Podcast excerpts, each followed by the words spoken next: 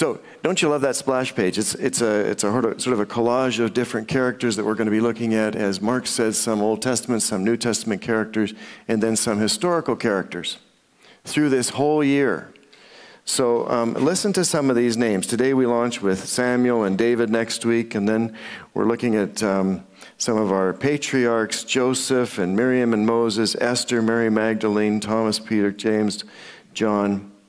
And then we get into, and Mary, the mother of Jesus, just before Christmas. And then we get into some interesting historical figures, like what do you know about Perpetua and Felicitas? Not a lot. I don't know anything. I, I think I spelled their names right.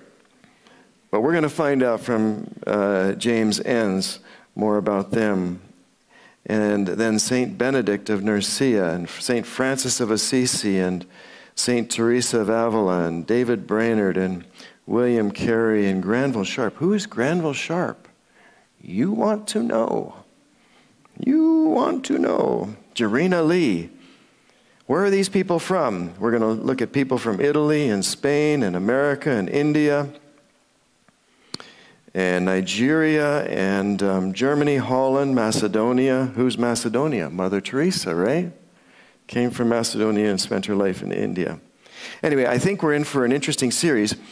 Um, in the movie Gandhi, Gandhi is on uh, a train leaving a station, and there's a reporter chasing the train saying, Do you have a message for the people? And Gandhi answers, My life is my message. That's the point of this whole series. Each of these people who stand out in history have a story to tell by their lives. And that's what we're going to be digging for. What was the single message out of this, these different characters that they wanted to tell um, to the world or to their neighborhoods? Now, Samuel, um, you all know the story, right? Uh, he's considered a father of the faith by the Christians, yes? And the Jewish people, and the Muslims. All three of these great world religions consider him to be a founder and a father of their faith. Now, you remember the story, ch- chapter 1. Samuel's mother, Hannah, is bereft. She's desperate to have a child, and she goes to the temple at Shiloh and prays, Dear God, give me, I'd love to have a child. She's barren. And she says, If it's a son, I will dedicate him to you, dedicated to the Lord. What she was doing there, was she was saying that she, she would dedicate him to be a Nazarite for life. Now, the Nazarite vow has at least three different characteristics to it. One is the person who takes the Nazarite vow doesn't cut their hair. Typically, it's for a short period, like a month or six months. But it's not an a Nazarite for life. And then number two, um, they don't have any fruit of the vine, so no grapes and no wine, none of those things that come from the vine, which I suppose was an, a symbol of luxury or enjoyment. And therefore, you know, this was a person who was serious in their dedication to God. Doesn't mean, this isn't, I've, I've heard this used as an, an, don't drink alcohol. No, they had other kinds of alcohol and, and you know, Potato vodka, I suppose, was the, the best alternative, but um, there was to be none, no fruit of the vine. And then the third thing that would stand out about them was they were not to touch dead people. They would be unclean if they did. And so this was um, the vow that Hannah made on behalf of Samson. What's interesting is when you get into the law, a mother can't actually make that Nazarite vow for their son in, in the Jewish tradition, but we'll leave that alone. I'm not quite sure how it worked, but anyway, there are two really well known Nazarites for life Samson and Samuel, both out of the era of the judges. And um, the consequence or the reward for their um, vow was both of them were given special powers. Samson, incredible strength, and Samuel, We'll dive into some of what he uh, had here. So, because Hannah had said she would dedicate Samuel for life, then as soon as he was weaned, now that's considered to be between the ages of two and four, at, the, at an age where a child can sort of function on their own without the help of the mother. Let's say he was three years old. She brought him to the temple at Shiloh and turned him over to Eli, the priest, and said, He's here to serve in the temple. And she followed through on her promise. Also in 1 Samuel chapter 2 is an amazing prayer that I invite you to go and, and read. We won't be reading it right now, but I invite you to, to read it. It's a beautiful prayer of thanksgiving and dedication to God for his goodness. It happens that Hannah went on to have many other children after that, but her first one was dedicated to the Lord and serving in the temple. Then in chapter 3 of 1 Samuel, sorry, I don't think I ever said that, 1 Samuel chapter 3, um, Samuel, so he's a boy priest right away at the age of three, and it says he wears an ephod, which is that gown. And then in, in chapter uh, 3, there's this quote at the very beginning in verse 1. Now, in those days, the word of the Lord was rare. There were not many visions. Then the Lord called Samuel, and Samuel said, Here I am. You remember this story, don't you? Every one of us remembers this. And we wonder, and now the, the assumption that he's 11 is based on st- stuff that came from Josephus, who is sort of the Jewish historian. I'm not sure if the is the only one, but none, nonetheless, he's certainly well known. So Josephus assumes that he's 11 years old now. So for eight years, he had served as a boy priest. I think Samuel is an amazing illustration of the parable of the talents. You see, uh, in Matthew 25, Jesus tells the story of the talents. I like the word talents. The NIV uses the bag of gold. I think the talents is kind of interesting because it plays on both money and people have talent. Um, so, the parable of the talent, Jesus says, uh, some people are given one talent, two talents, and four, five talents. And then when the master returns, um, he sees how you've done with, we've done with each of our talents and how we've turned out and whether or not we've been good stewards of it. And if we have been, he says, Good, well done, good and faithful servant. Enter into bigger and better and greater responsibility. Enter into the joy of your Father. Now, there, as I looked through the parable of the talents, I, I found all of the interpretations in different commentaries applied to this is your life. When the master returns, it's the second coming. They're all considered to be eternal rewards. I think there are two ways of looking at this parable. Either that is it, and I, I, think that is a good understanding of the parable, or I think also the Master comes to check in along the way through our lives.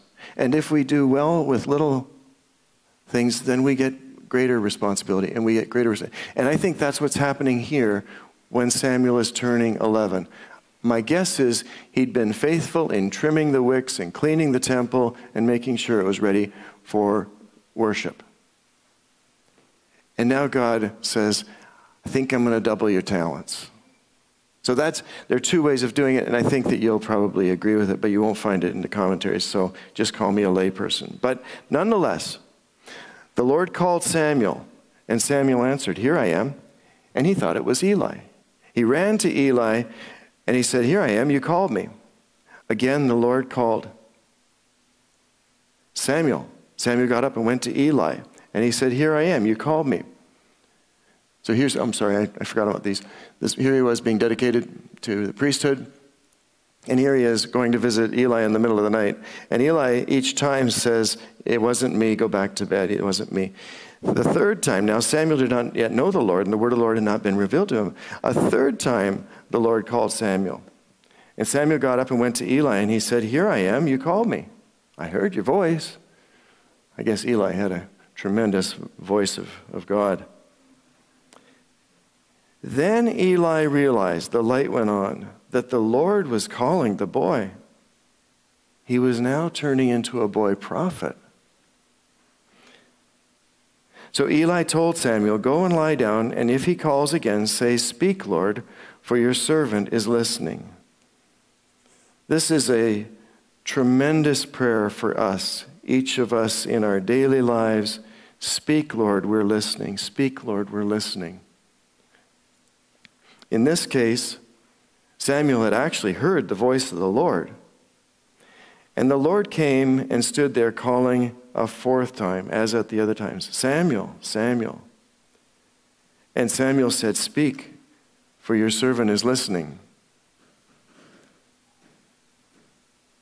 And that's when the Lord told him that Eli had failed in his duties of managing his sons in the temple, and his sons had been taking advantage of their position of privilege in the temple, and they had been abusive. And therefore, the Lord was going to cut off the family of Eli. Okay, now imagine Samuel's 11 years old. Eli um, was a very old man. I think I read somewhere he was 90 plus. So he was a very, very senior, very regarded person. The question at that point was would Samuel be faithful in handling the word of the Lord? Would Samuel fail? Would he quail before this great man of God, Eli? Or would he be faithful to the Lord Almighty in delivering the message? And he did. He was faithful. And Eli said, Let the Lord be the Lord. The Lord is the Lord. Let him do what is good in his sight.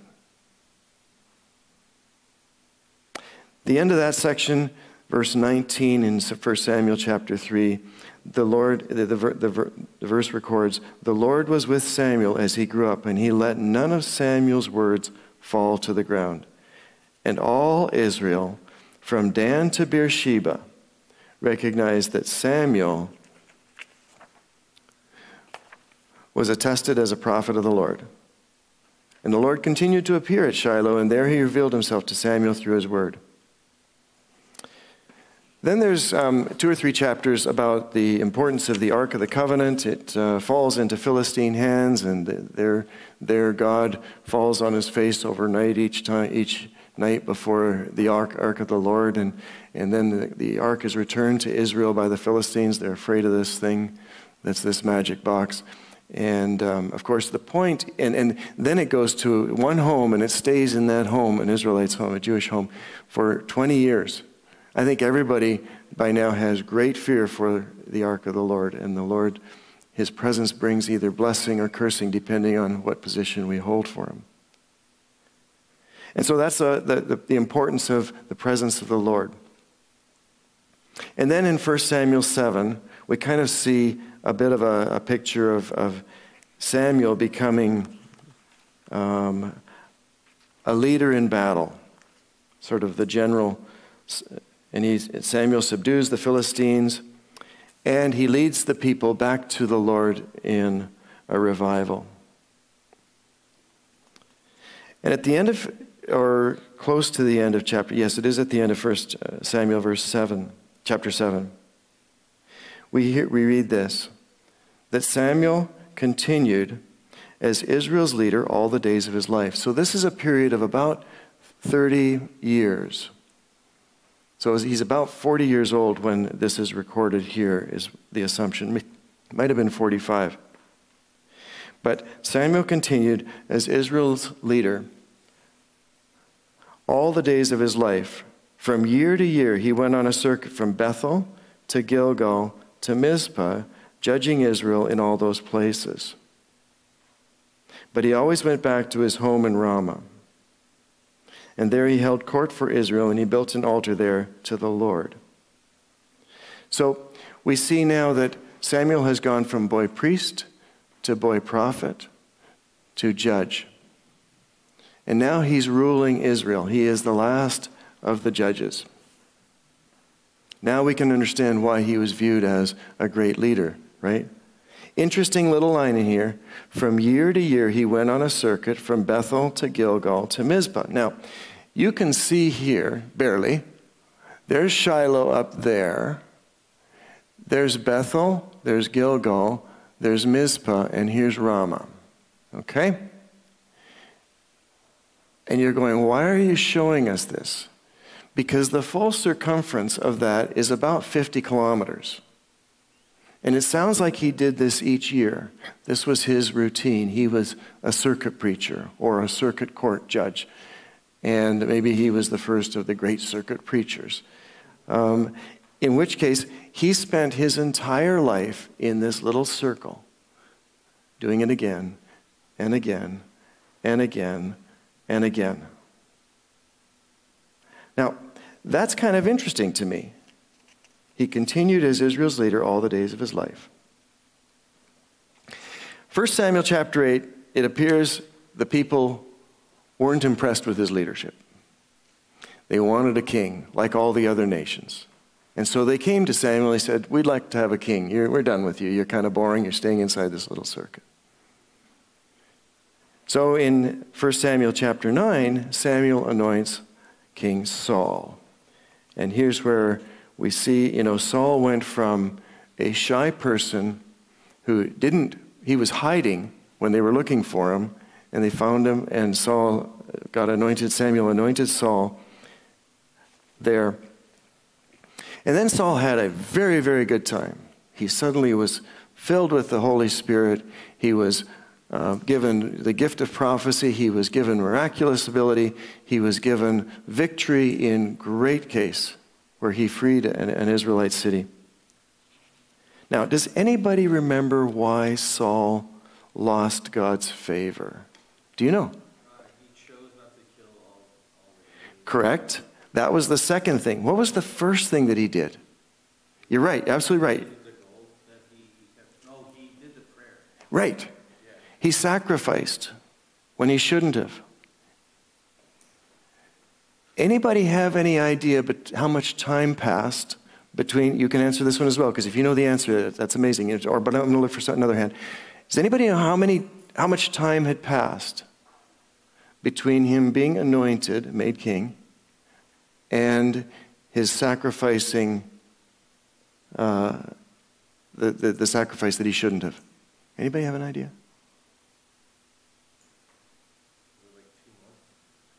Two months? Is there another guess? Two days. Closer. Interesting. It was one week. Here it is. Here it is. In chapter 10, Samuel is, did you say two years? Two minutes, there we go.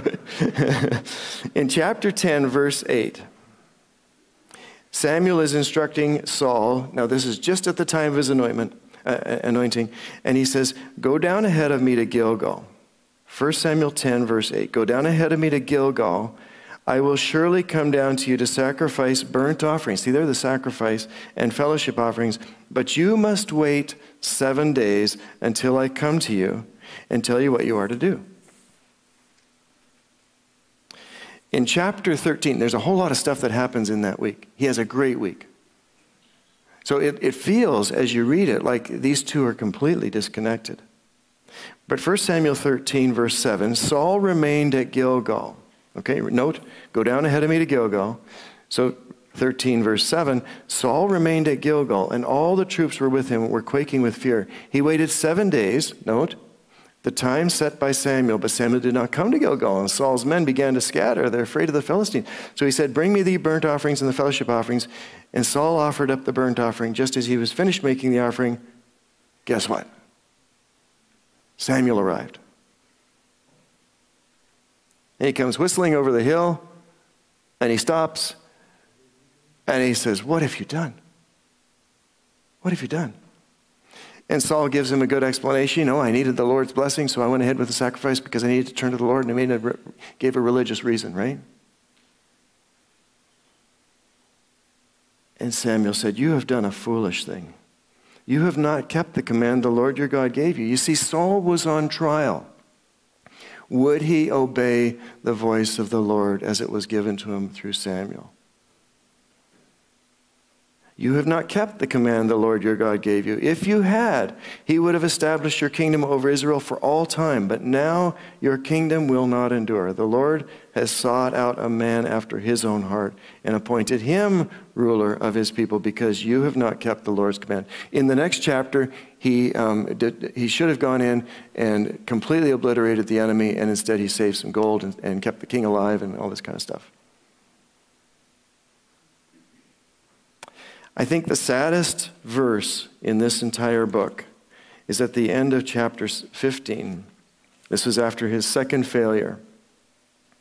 The Lord completely rejects Saul as king. Now, I believe, I'm just, this is ad biblical, so I'm adding to it, but I believe Saul could have repented immediately of having sacrificed inappropriately. And God would have said, okay, you got another chance. But instead, Saul began to harden his heart and become set in his ways. And he continued, and the illustration is in chapter 15. But at the end of chapter 15, Samuel left for Ramah, and Saul went up to his home in Gibeah. Until the day Samuel died, he did not go to see Saul again, though Samuel mourned for him. And here it is. And the Lord regretted that he had made Saul king over Israel. In the context of the parable of the talents, you see the picture, don't you? Like, ah, no, Saul. And so in chapter 16, Samuel anoints King David. And it looks so much different. I know. But Samuel anoints King David. And he went, you remember the story, he went to the house of Jesse and he asked for, you know, his sons and Jesse brings out his five, five, six, seven strapping young sons and, well, isn't there another? Well, there's the young one, you know, he's out looking after the sheep, which was a low call. And, uh, and instead, Samuel says, bring him. We won't eat until, we will not sit down to eat until he arrives. Send for him. So Jesse sent for him and had him brought in. He was glowing with health and a fine appearance and handsome features, and the Lord said, Rise and anoint him. This is the one. You see, this is all about that famous verse Do not consider his appearance or his height, for I have rejected all these different boys. The Lord does not look on the things the people look at. People look at the outward appearance, but the Lord looks at the heart. The Lord looks at our hearts. So Samuel took the oil, horn of oil and anointed him in the presence of his brothers. And from that day on, the Spirit of the Lord came powerfully upon David. And Samuel, Samuel went home to his home in Ramah.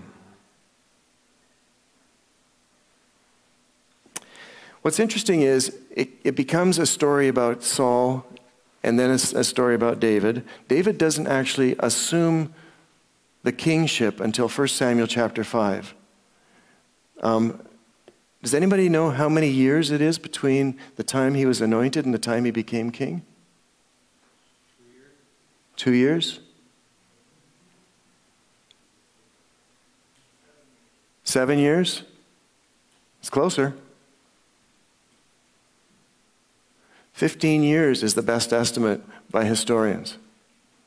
He was probably anointed between 10 and 15 years old. So let's assume he's, you know, 14. And he didn't become king until he was 30 years old. He waited 15 years or more for the fulfillment of that anointing act, the promise. He waited. What a comparison, right? Again, David was on trial also, right? As Saul had been. Saul failed within a week. David was patient. This is a very important life lesson for us. But back to Samuel. and then we get to verse uh, chapter 25, 1 Samuel 25. Note, David didn't become king until 1 Samuel, 2 Samuel 5. 1 Samuel 25 begins with this Now Samuel died. Samuel didn't live to see David become king. Now Samuel died and all Israel mourned. They assembled and mourned for him, and they buried him at his home in Ramah.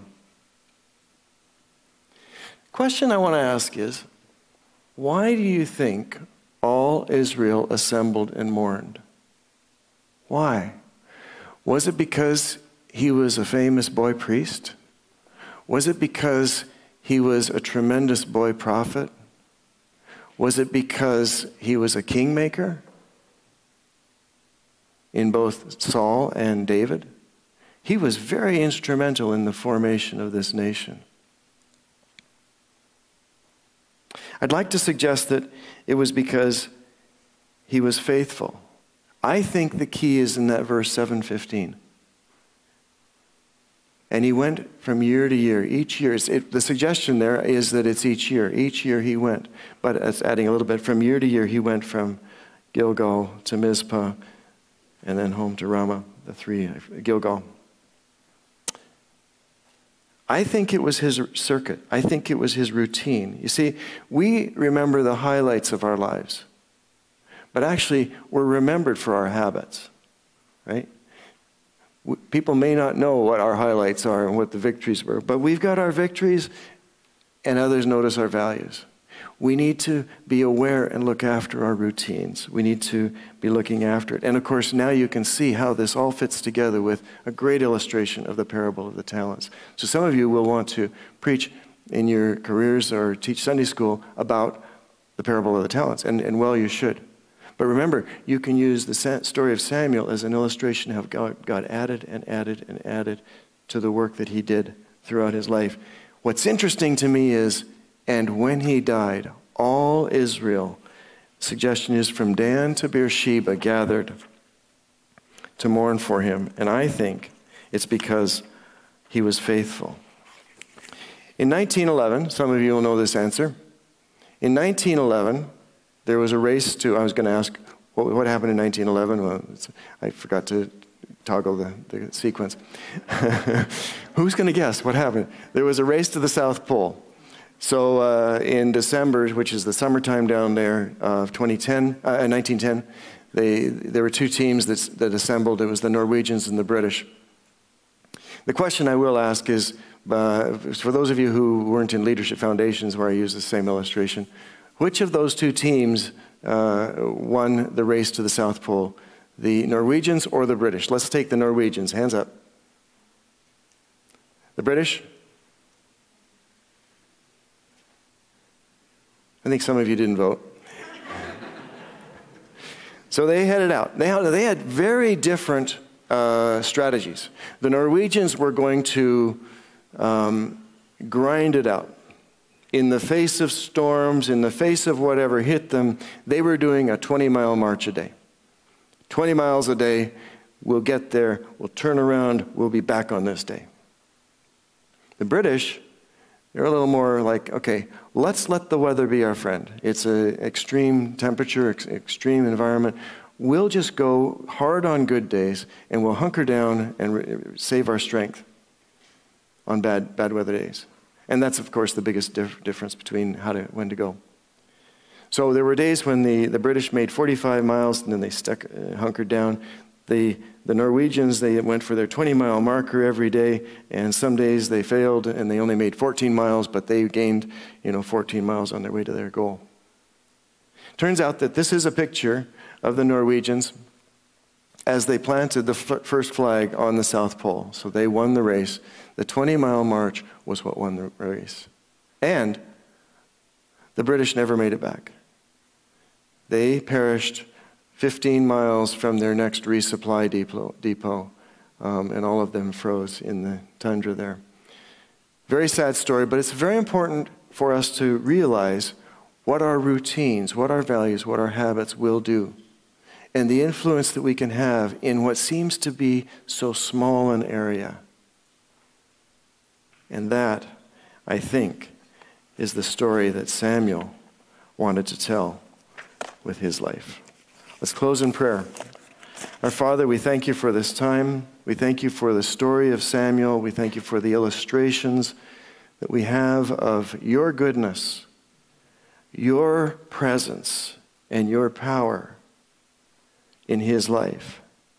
And we ask here today that you would be present with us. We ask that we would not fail on the tests that come before us. Help us to be faithful with the little talents so that you can add to them and trust us with more and more. Help us to do our routines. Help us to do our circuits. Help us to do our 20 mile march. So that when we do finally meet you on your second coming or on our passing, that you will be pleased and it will be for your glory altogether. And in Jesus' name we ask this. Amen. Thank you.